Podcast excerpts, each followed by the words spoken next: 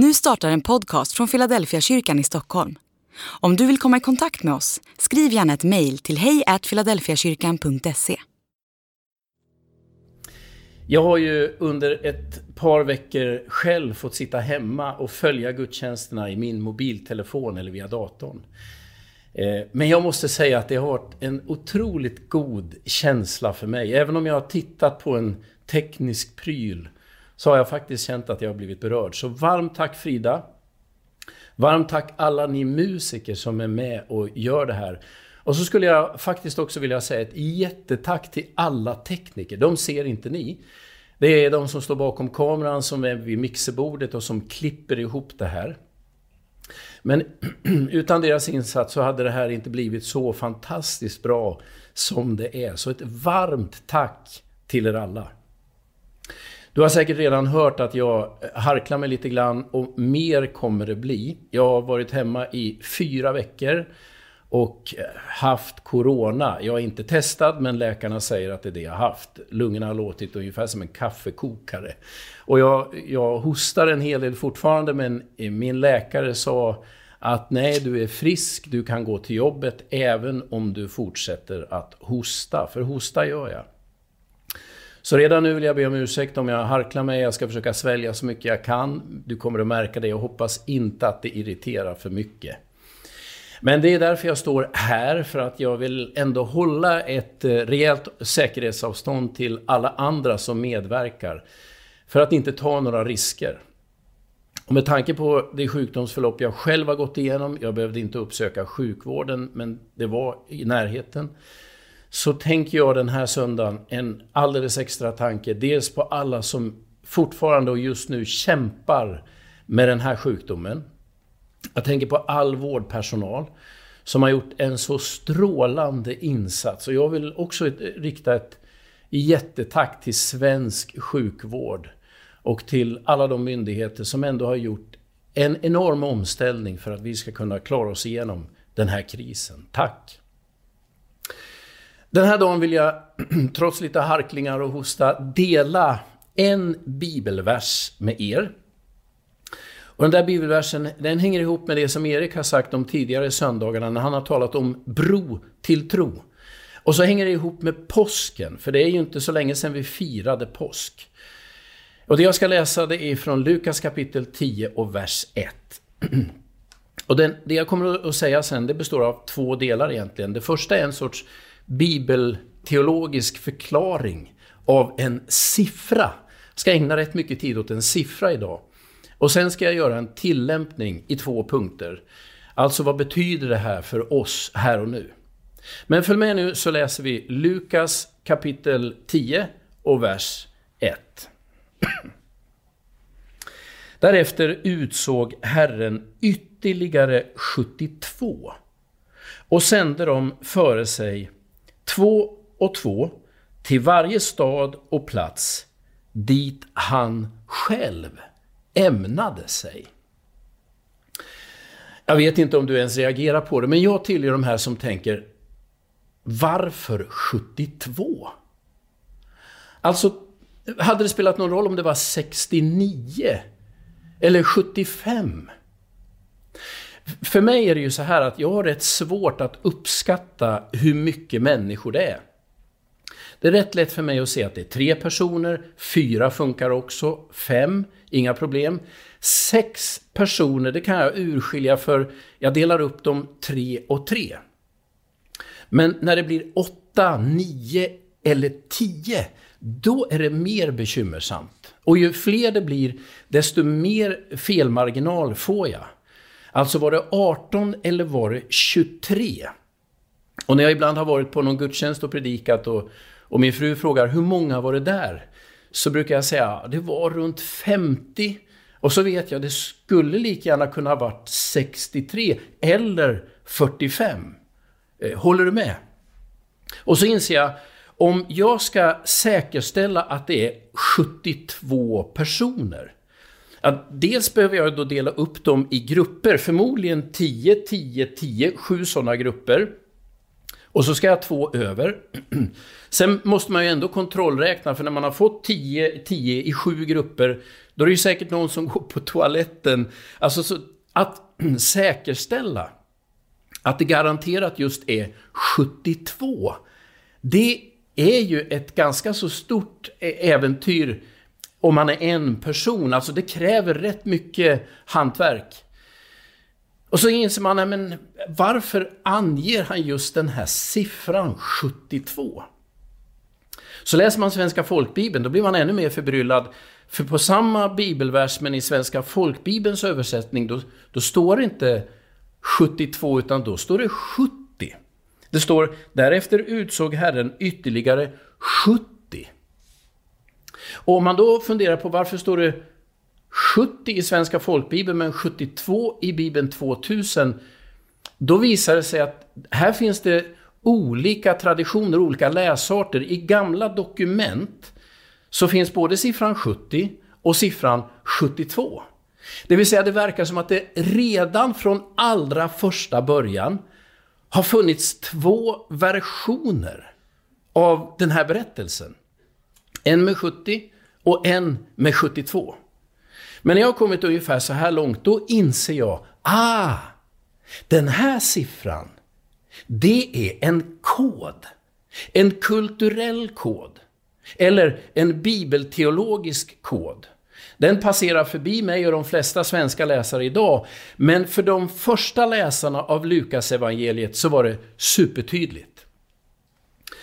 Alltså, vi har ju i alla kulturer överallt lite olika koder. Jag, jag tänkte på det när jag förberedde den här predikan. I Sverige så har ju vi specifika hälsningar för olika tillfällen.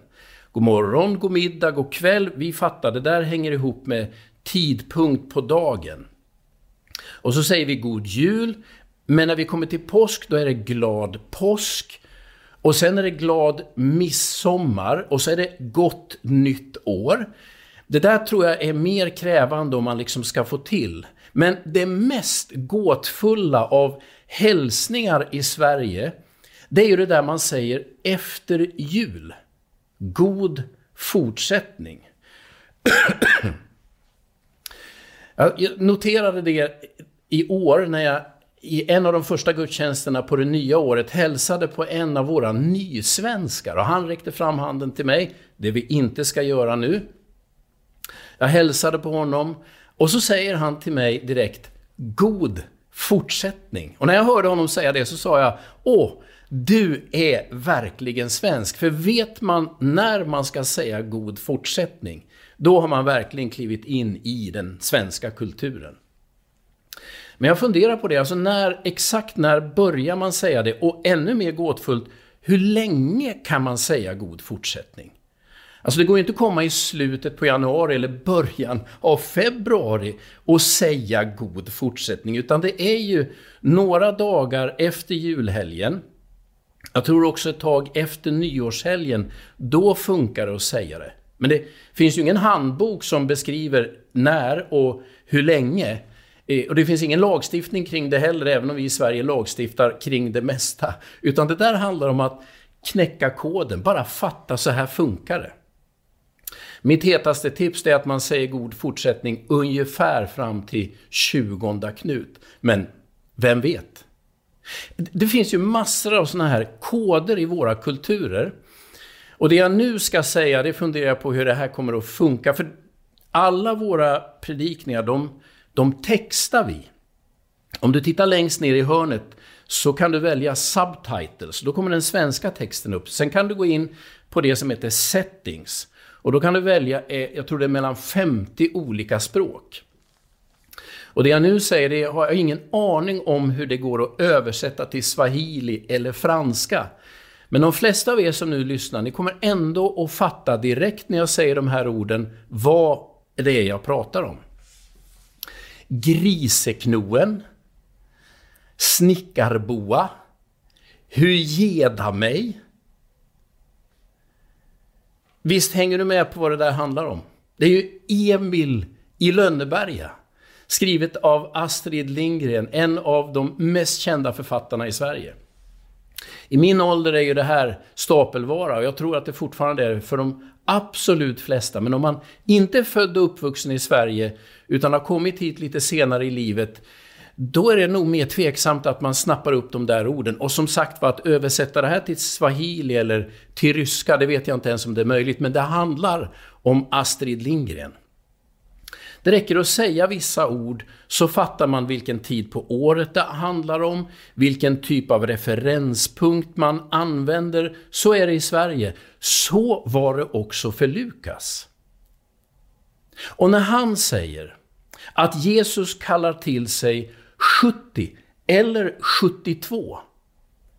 Då kan jag lova dig att alla de första läsarna, för nästan alla med få undantag, hade judisk bakgrund. De förstod direkt vad det här handlar om. Och Jesus, som ju gör det här, det här valet, han vet också precis vad det är han vill säga när han väljer 70.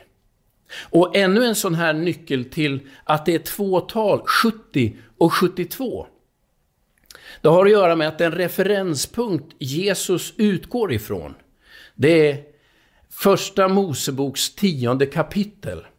Där är det i hebreiskan 70 olika namn och i Septuaginta, den grekiska översättningen av Gamla Testamentet, 72 olika namn. Det gör att jag tänker att det är här bakgrunden finns. Låt mig förklara. När du läser första Mosebok så, så läser du om skapelseberättelsen och hur Gud skapar något som är helt fantastiskt och så sätter han Adam och Eva tillsammans i lustgården. Det är ett paradis. Men Adam och Eva trampar sannerligen snett. Och sen påbörjas en sorts sönderfall. Och från, från Adam och Eva så går det tio generationer, inte heller det tror jag är en slump. Tio generationer av någon sorts nedbrytande degeneration av det Gud har skapat. Ondskan växer, mörkret tilltar. Och som tionde generation så kommer Noa in på banan. Och det är som att Gud tänker att med Noa ska jag göra en total omstart av min skapelse. Syndafloden kommer, ondskan sköljs bort. Och kvar finns Noa och hans familj. Han har tre söner. Sem, Ham och Jafet. Och fram till kapitel 9 i första Mosebok så är det ju både spännande och delvis lite obegripligt, men spännande att läsa Sen kommer kapitel 10 och där tar det tvärstopp. För det som är i kapitel 10 är en lång släktlista, ett rabblande av namn. Och det är Sem, Ham och Jafet som enligt Bibeln, från dem utgår alla människor på jorden. Och när man då läser den där listan, eller som de flesta svenska bibelläsare idag, bara hoppar rakt över den och in i kapitel 11. För då kommer ju berättelsen så småningom om Abraham. Tio generationer från Noa kommer Abraham. Tio generationer från Adam kommer Noa. Tio generationer från Noa kommer Abraham. Men det är en annan predikan. Men mitt i där finns den här, det här kapitel 10 med 70 olika namn. Och den där listan, på 70 olika namn, har för alla judiska tänkare och ledare symboliserat alla jordens folk. Det vill säga 70 eller 72 som det blev i den grekiska bibelöversättningen. Det var ett kodat sätt att säga att det jag nu gör, det är adresserat till alla människor överallt i alla tider. Referenspunkten är, är Första Moseboks tionde kapitel som talar om 70 olika folk. Alla visste att det naturligtvis fanns fler än de 70. Men i, den, i det judiska tänkandet så blev talet 70 det tal som symboliserade hedningarna, det vill säga vi. Alla andra folk utöver det judiska folket. Och om man nu ska göra en tillämpning på detta, min andra punkt, så är det första jag skulle vilja säga att det här är egentligen inget annat än en sorts, en sorts tillämpning av det Jesus gör under påsken. På påsk ger han sitt liv. Och vi säger med lite olika ord att han ger sitt liv som lösen för oss. Han är det offer som sonar våra synder och inte bara våra utan hela världens. Och när han nu kallar 70 människor till sig och sänder ut dem, så är det ju ett sätt att säga att det han ska göra, det har en räckvidd som sträcker sig till alla människor, överallt, genom alla tider. Det är det det där talet 70 signalerar. En del brukar läsa evangelierna som att det där Jesus gör innan han dör och uppstår, det är att han går runt och han hjälper människor, botar sjuka, befriar dem som var fasta under onda makter. Eh, han ger mat åt människor, han talar visdomsord och sen kommer hans död och uppståndelse som om det vore ett helt annat kapitel. Jag läser det här tvärtom. Jag tänker att allt Jesus gör innan sin död och uppståndelse är en sorts illustration av det han åstadkommer när han dör och uppstår. För när Jesus dör och uppstår från de döda, så är det inte längre så att Gud sträcker sig till ett utvalt folk. Tvärtom är det som att Gud sträcker armarna mot alla människor överallt i alla tider. Det är det Jesus säger när han väljer 70 eller 72 personer. Vi har ju inget namn på de här 70, vi vet inte vilka de var. Men om man tänker sig att de där 12, de apostlarna vi kan namnet på, de som var 12, precis som Israels stammar var 12, de utgör någon sorts kärna av gudsfolket. På samma sätt utgör de här 70 en tydlig signal om att det Jesus gör, det är till för alla människor överallt. Om min första koppling var att det här hör ihop med påsken, så är min andra koppling mycket mer riktad till dig som sitter var du än är idag. Oavsett vad du tänker, oavsett vad du tror. Om du är en sån som menar att nej men jag hör inte hemma bland gudsfolket, jag, jag kan inte vara en av de där tolv, så skulle jag säga nej men du kan vara en av de här 70. För bland de här 70 folken fanns sådana som som judar betraktade som orena, som man inte kunde gå in till, som man inte kunde äta tillsammans med.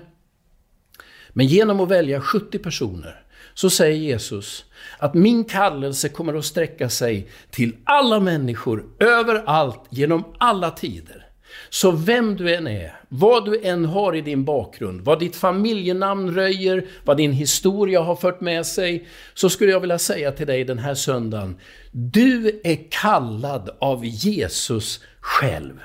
Det är ju min stora poäng med det här talet 70. Det han gör, det som är påskens hela hemlighet, är att Gud öppnar armarna för hela världen och alla människor överallt. Det jag också skulle vilja säga som en otroligt viktig poäng för dig som lyssnar. Det är att om du hör att Jesus kallar dig, då händer en sak till. För när Jesus kallar dem till sig så står det sen att han sänder ut dem. Och så står det, han sänder dem dit han själv tänker komma. Jag tänker att det finns någon sorts perspektiv eller någon sorts filter som Jesus ger över ditt liv.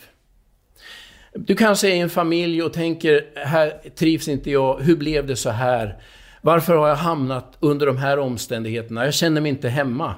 Men du, om du hör vad Jesus säger, om du kommer till honom, då är det inte bara så att du har råkat hamna någonstans, omständigheterna ledde dig dit.